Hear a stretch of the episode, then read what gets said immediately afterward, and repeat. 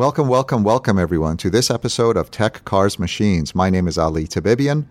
You have everything you need in the episode notes, so let's get moving. This is part two of Everybody Hates Tesla. In part one, we talked about how electrification of vehicles, the EV or the electric vehicle, is going to change things for the original equipment manufacturers, the Toyotas and the General Motors of the world. We talked a little bit about why we think electrification will change the industry's profit structure well ahead of its unit volume buildup. Take a listen, it's pretty interesting. Because we looked at the um, world of electrification through a Tesla lens, there are a few other changes that Tesla is bringing about to the automotive world, which we're wrapping up under the same heading. In this part two, we're going to discuss three things.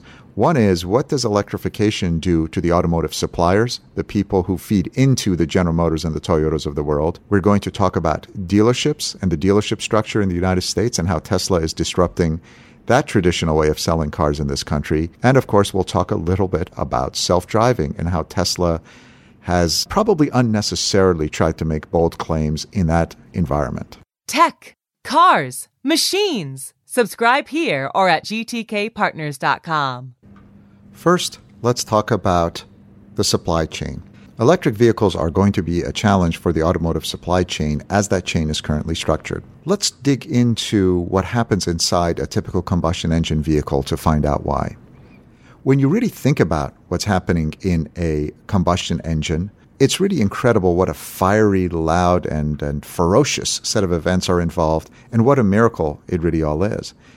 A gas engine, which is formally called a internal combustion engine or ICE for short, when you think about it, really what a miracle. I mean, Rome and Paris, two cities that have been around, oh, what, two, three thousand years. For almost all of their history, a trip from one to the other was probably a once in a lifetime event for almost everyone. Today, with 30 gallons, about 120 liters, of a thin liquid called gasoline or petrol, you can take a trip between those two cities of Rome and Paris in about 14 hours. Think about that. 30 gallons is less than what two Americans use for showers in the morning. For that amount of liquid, you can transport thousands of pounds of a vehicle at high speeds over a thousand miles. This elegance hides what a large number of mainly mechanical systems are required to make this all happen. As we take you through what's happening under the hood, I'd like you to f- stay focused on and think about how much of what we're describing is or is not necessary in an electric vehicle. Let's start with the fuel. Fuel systems take the gas from a tank in the back of the car to the front where the engine is. Some systems aerosol the gasoline and mix it with air, and this vapor is then injected into a metallic chamber. It's called a cylinder, where a spark plug basically causes it to explode. And I do mean explode. I mean, the temperature and the pressures inside a cylinder are around 600 degrees Celsius, which is around 1100 degrees Fahrenheit, with 30 to 50 times the atmospheric pressure. This pressure is what forces down a metallic block called a piston that then slides down inside the cylinder. And this happens 30 to 60 times a second per cylinder. Think about that. Per second, double that rate if you're really gunning the engine just imagine how precise the manufacturing has to be, how special the lubricants have to be, how good the heat evacuation systems have to be, how good the noise and the vibration isolation has to be, just to keep this bit of the system working on a sustainable basis for hours on end. It's amazing, really amazing. And after all this, you have a piston that's basically moving up and down, which is not that useful. So you need a series of mechanical systems that take this up and down movement convert it to rotational motion and deliver it to the car's wheels. These are called the driveline systems. This process starts with a piece of metal, it's called a camshaft, that both combines the motions of all the cylinders, takes that up and down and turns it into a rotational motion, and it typically does this underneath the engine block. From there, other metal pieces, basically called a powertrain system, transfer this movement change its axis to line up with the center of the relevant wheels and deliver the power there. Sometimes these mechanisms have to also reset the compromise between power and speed that the engine is delivering, and that's why you need a transmission system. That's what the transmission is for. Sometimes the relevant wheels are in the front, a front wheel drive system. Sometimes you need to get to the power to the back, which is a rear wheel drive system. All of this requires big, heavy, mechanical, generally metallic components. All of these systems, by the way, have to last under tremendous punishment. For example, the camshaft I mentioned probably makes about 500 million rotations over a 10 year period of driving. And we also leave our cars outside under the sun, sleet, rain, drive them over punishing potholes. How long would you last if you were treated this way? After all this, an internal combustion engine vehicle also has to worry about the exhaust from that explosion. You have to take that exhaust from the front of the car where the engine is to the back where the exhaust pipes are, and in the process, you have to scrub it in what's called a catalytic converter. And then, increasingly with frightening consequences, blow it out into the atmosphere the same atmosphere we use to breathe. So the whole cycle converts a liquid, gasoline, to some motion, a lot of waste heat, and some waste gas coming out of the exhaust pipe. Now, let's compare this to what happens in an electric vehicle. In the EV case, instead of a gas tank, your energy is stored in a battery pack, in a chemistry that converts it to a usable form, mainly electricity, without all the commotion of a combustion engine. The battery does need a cooling system, not any more complicated than what you'd need for a combustion engine's heat. And the battery also needs very sophisticated management via software. And it can be very heavy. Tesla's Model S battery weighs 1,000 pounds.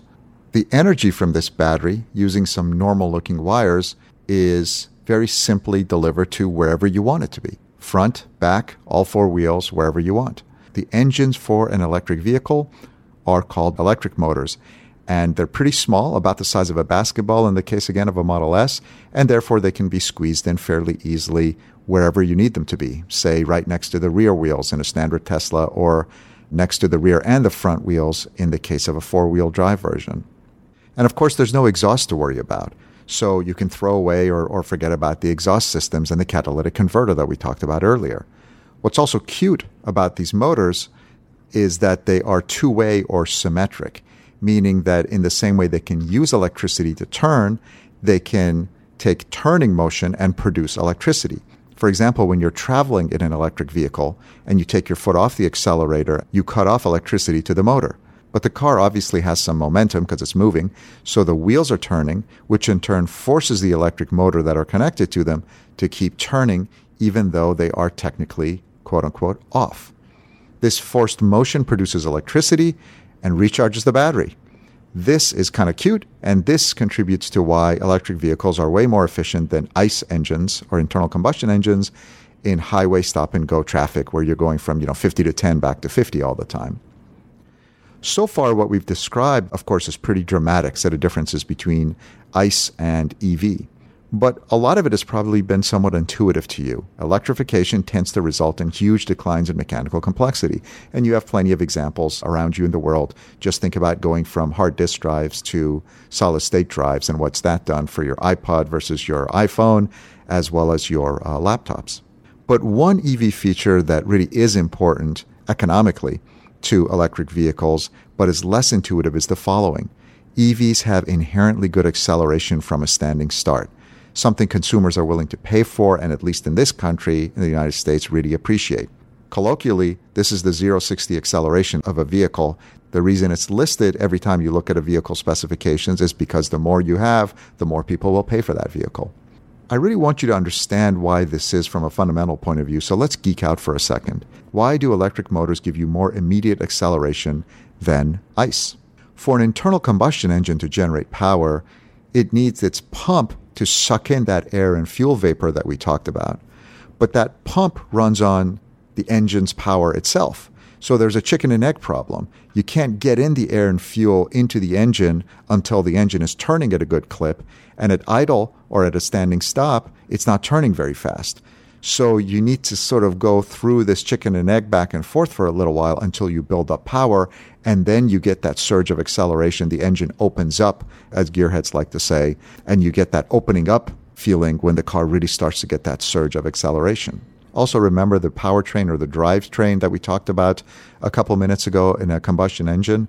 Well, that's basically a lot of weight that the engine has to get moving to get its power from the engine to the wheels. There's an inertia that's slowing down the buildup of rotations per minute of the engine and therefore of the engine's ability to produce power. But Once you get everything turning, then the ice really starts to sing and you feel that surge of power delivery and you get that surge of acceleration that pushes you back into your seat. Electric motors do, in fact, have a type of inertia, but it shows up late in the acceleration cycle rather than early. Ice, when you accelerate, you're fighting against that inertia right away. In electric motors, actually, this inertia shows up when you've increased your rotations per minute. Here's why. Remember, we said an electric motor where you mechanically force it to rotate can generate electricity. It turns out when you feed the motor electricity to get it rotating, that motion that you're creating with electricity eventually generates a bit of negative electricity called the back electromotive force or back EMF. So you start the motor turning with electricity, it quickly spins up, it generates back EMF, which makes the motor less efficient. This is better behavior than an ICE engine because the consumer feels or the driver feels a quick acceleration when they press the pedal. You also don't need a transmission to help you generate more torque when you're starting the engine off. By the way, in an electric vehicle, you don't even need a transmission to run the car in reverse. You don't need to change gears. All you need to do is switch the negative and positive polarity of the battery connection, reverse its polarity as it's called, and the engine will run in reverse and so will the car. Theoretically, an electric vehicle is just as fast in reverse as it is going forward. Here's the message again there are a lot fewer parts in an electric vehicle. No fuel systems, powertrains, drivetrains, exhaust systems. Each of these names, each of these phrases refers to a major business unit at each of the many auto suppliers out there, which are probably employing around 3 million people around the world.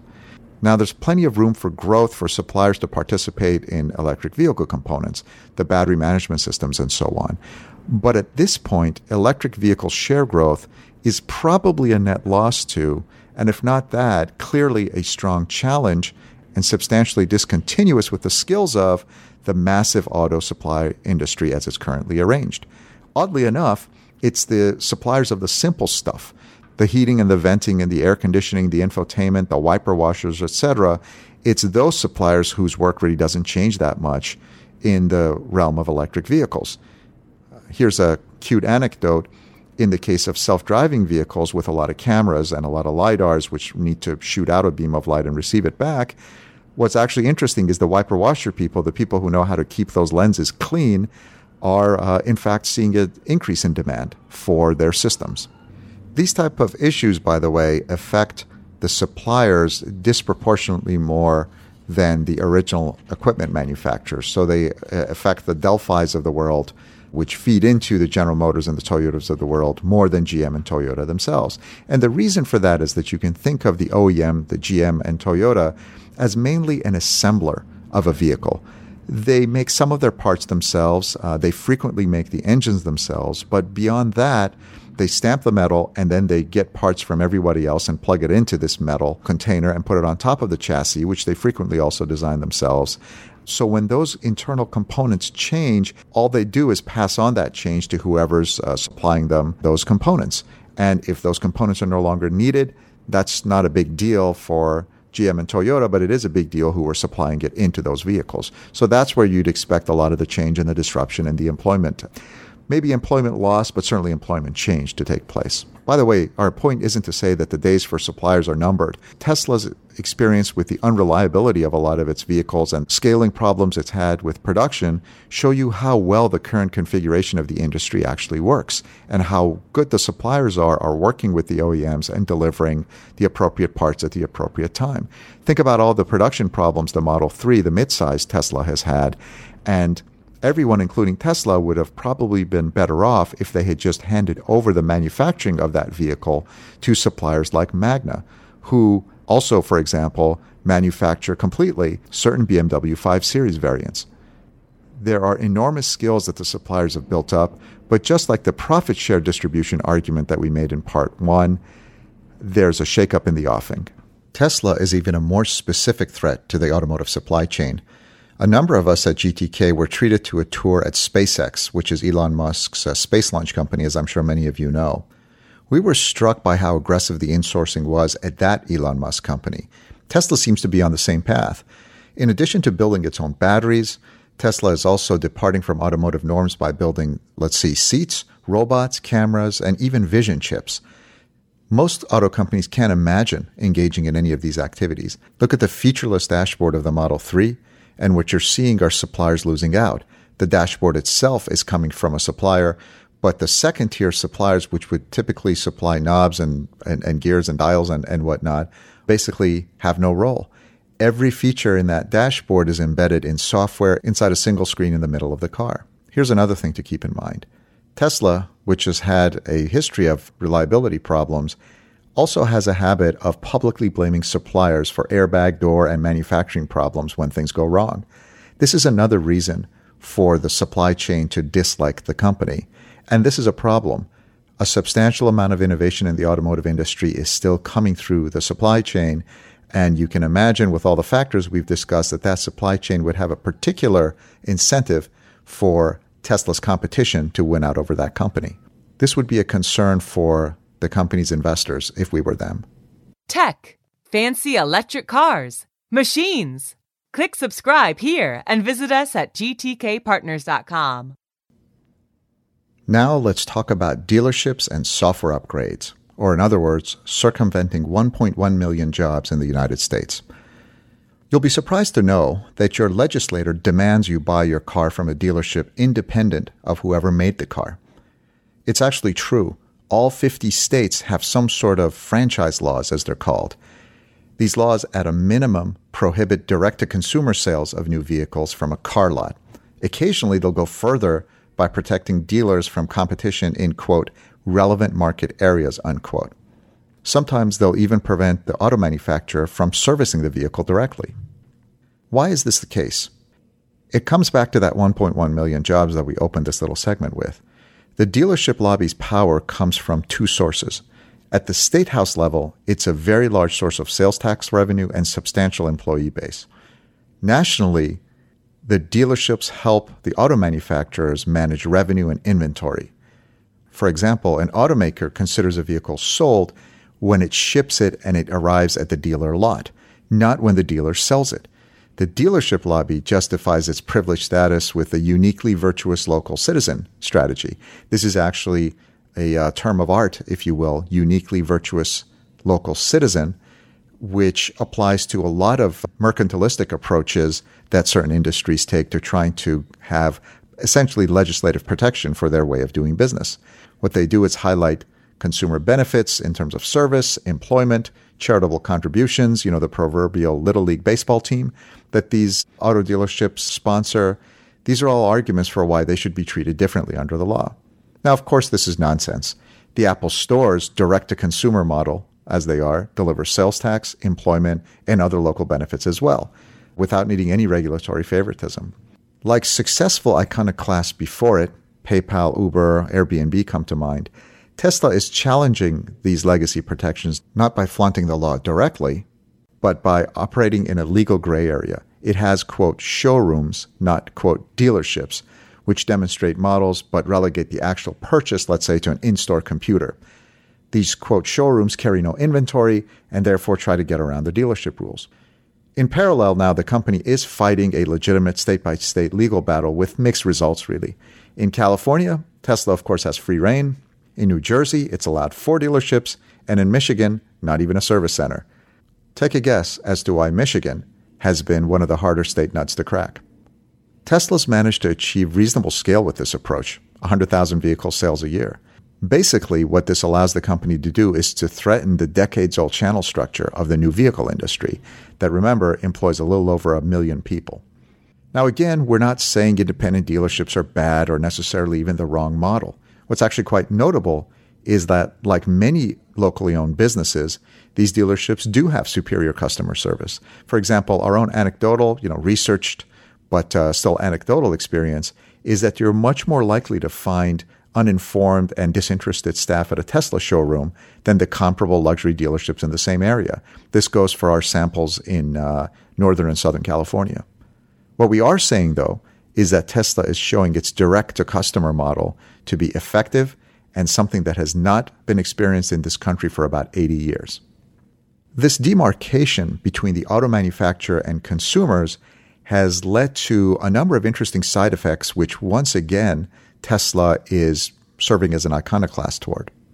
The auto manufacturers were never in the mindset of directly accessing the vehicle because, for the most part, they don't never really directly service it. What this means is that before Tesla, no one upgraded vehicle software over the air. A commonplace occurrence, by the way, in all manner of consumer devices. We've all been delighted and occasionally frustrated by the typical over the air updates that come, let's say, for your iPhone. This doesn't happen in the automobile industry. Your fancy car will have the same annoying, quirky software behavior year after year after year, and for the most part, will have the same out of date maps for its navigation system year after year after year, unless you go and buy a CD or go to the dealership to get uh, a new map burned in. Keep in mind, when a software update becomes necessarily or, or available, the OEM pays the dealer to take in the vehicle and manually update the software. In fact, there are agreements between these OEMs and the dealer network that frequently prohibit an end run around the dealership, of which an over the air software update can be considered. As you can imagine, this imposes a lot of costs, and it's a major cost disadvantage for the typical OEM versus Tesla.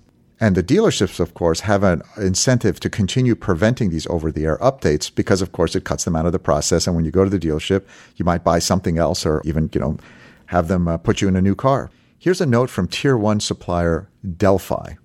Quote, Right now, the industry has a very antiquated way of dealing with software fixes. It goes to a dealer, it gets reflashed, and the dealer gets money. End quote. That's Delphi Chief Financial Officer Joe Massaro during an investor day last September. In the future, when car makers want to push through a software fix, quote, we'll turn it on and fix it over the air. And if they don't want us to do that for whatever reason, then we're not paying for it, unquote. Tesla's ability to over the air almost every vehicle function is years ahead of others. And potentially it makes it the vehicle of choice for delivering alternative transportation models because those models depend on specific measurements that the car makes and delivers to some third party. Tesla essentially invented this over the air capability beginning with the Model S. Compare this with General Motors, who says maybe by 2020 they'll have the ability to regularly do over the air updates just for the infotainment system. Haven't we made you feel like really smart? Let us elevate you to very stable genius. Click subscribe. Subscribe with the little button in your podcast app, or click the three dots in the little circle, or visit us at gtkpartners.com. Last, and really so far least from our perspective, let's talk about self driving a little bit. You've noticed we've generally been arguing that Tesla's influence on the world of automobiles is underappreciated as far as the fundamentals go. We tend to have the opposite view on Tesla's autopilot branded self driving feature. We think Tesla's urge to make autopilot magical is unnecessary because Tesla has been basically a pretty groundbreaking regardless of whatever it's been doing on this self-driving stuff. The autopilot functionality, again, that's what Tesla calls its autonomy feature, isn't really that differentiated. It was operational a good year after vehicles with steering assist were introduced by Mercedes. I know. I had one of these Mercedes, uh, a 2015 E-Class. I swapped my car with a Tesla owning friend in about 2016, and we both thought the Mercedes had the better autonomy features. This fact, of course, is something you cannot bring up to a Tesla owner or pretty much anywhere in the Bay Area and have it be remotely uh, have a chance of getting accepted in light of what the sort of the religious view that people have on Tesla's uh, autonomy features. You'll notice that the company has been called out uh, quite a fair bit recently, and by that I mean mostly in 2018, regarding accidents where autopilots seem to have had some role to play. Two things we often hear in Tesla's defense, sometimes delivered by Tesla itself, go something like the following. The first defense tends to be that the driver wasn't using the system correctly when an accident happened with autopilot engaged. And for example, that he, and it always is a he, was getting warnings from the system, didn't read the manual about not leaving the system unsupervised, uh, and so on. But the protestations of Tesla's competition around the autopilot issue are interesting to take note here they seriously question the way Tesla has evangelized the technology, and they actually view the very phrase autopilot as giving the driver a sense of complacency and contributing to some of these accidents. For example, autopilot was introduced with fewer safeguards than that Mercedes system I mentioned. The Mercedes system, from the very beginning, demanded regular driver input, mainly in the form of the driver introducing some torque into the steering wheel about every 10 seconds. Tesla didn't have this safeguard in it. The company later backtracked, rolled out similar safeguards, but to some extent the damage had already been done in terms of what the customer had been programmed to think was the capability of their vehicle. Take a look on YouTube, and it's almost not believable now, but you'll find early videos of drivers playing patty cakes while their Tesla is, quote, driving itself right after the company uh, released the initial version of autopilot software. One of the first fatal autopilot mode accidents was a driver who had been watching a movie on his iPad at the time of the accident. If you look at how other manufacturers position similar systems, there's little chance that any other makes drivers would feel comfortable doing anything of the sort. What seems to have happened, by the way, in that accident, when a truck laterally moved into the uh, Tesla's path and the Tesla drove itself basically into the undercarriage of that truck, seems to be the following. In look ahead mode, a car is typically integrating input from the camera, which is responsible for the sort of the upper half of the vision of the vehicle, and they integrate that input with the radar, which has responsibility for kind of the lower half of the forward uh, vision. I'm exaggerating a little bit, but that's roughly how it breaks out. It seems like the camera had looked at the washed out sky in a bright sunlight and equated it, or at least couldn't tell the difference between that sky and the white sideboard of the truck. It all looked like sky at the top end. And the radar recently has been tuned to look fairly directly ahead as opposed to more to the sides. This is true of all auto manufacturers that were getting too much noise and backscatter when they had both wide angle of view and high angle of view from their radars. Therefore, the camera didn't feel there was a problem until the truck had already moved into the driving line of the Tesla, and by then it was too late for the radar to capture the truck and uh, and issue an emergency stop. A second line of defense is, and this one typically comes from Tesla itself, that despite the accidents, there's a net benefit anyway. Here's a quote from the company. For Tesla, there is one fatality, including known pedestrian fatalities, every 320 million miles in vehicles equipped with autopilot hardware. If you are driving a Tesla equipped with autopilot hardware, you are 3.7 times less likely to be involved in a fatal accident. Unquote. This comparison really is not a good one at all if you know the details of the numbers. The overall math is correct. Tesla's one in every 320 million miles between fatal accidents compares favorably to about one in every 100 million, 80 million, let's just round it off to 100 million miles on average for vehicles overall. But one in 100 million miles, excuse me, one fatality every 100 million miles is an average. If you're in a vehicle that's heavier, or a sedan typically driven by a middle aged person, or a sedan typically, or any car really driven by a wealthier person, the track record for those uh, vehicles is much better than one in every 100 million miles. Years go by before there's a fatality in vehicles of this class. For example, regarding the heavier vehicles, you're one third less likely to get killed in an SUV. On our middle aged point, 40% of fatalities are attributable to people below 25 or over 70, which probably comprise much less than 40% of the driver community. Years go by when there's a death in vehicles like this. Forbes recently had an article that showed for the years 2012 through 2015, the following vehicles, amongst others, had no fatalities in the US. The Audi midsize sedan, the A6, their small SUV, the Q5, a couple Lexus models, a mid-sized Mercedes SUV, and a Jeep. And obviously, by the way, there's a lot more Teslas running around with autopilot hardware than Teslas actually driving in autopilot mode. And so when you make these adjustments that we've been talking about and whatever factor you want to apply to it, the math looks a lot less favorable and even worrisome for Tesla owners driving in autopilot mode. We would be remiss, of course, if we didn't point out where there was some potential for spectacular achievement by Tesla in their particular approach to self driving. Notice in the quotes we gave you just a minute ago uh, from Tesla, it said, quote, in vehicles equipped with autopilot hardware. What's interesting with Tesla is they include this autopilot self-driving hardware regardless of whether the option is selected and paid for by a customer. Therefore, all these vehicles, whether you've paid for autopilot or not, are collecting your driving data on a scale that no other automobile firm can match. Tesla's data collection is an enormous advantage. This is because the self driving autonomous systems are desperate for data on how you are driving.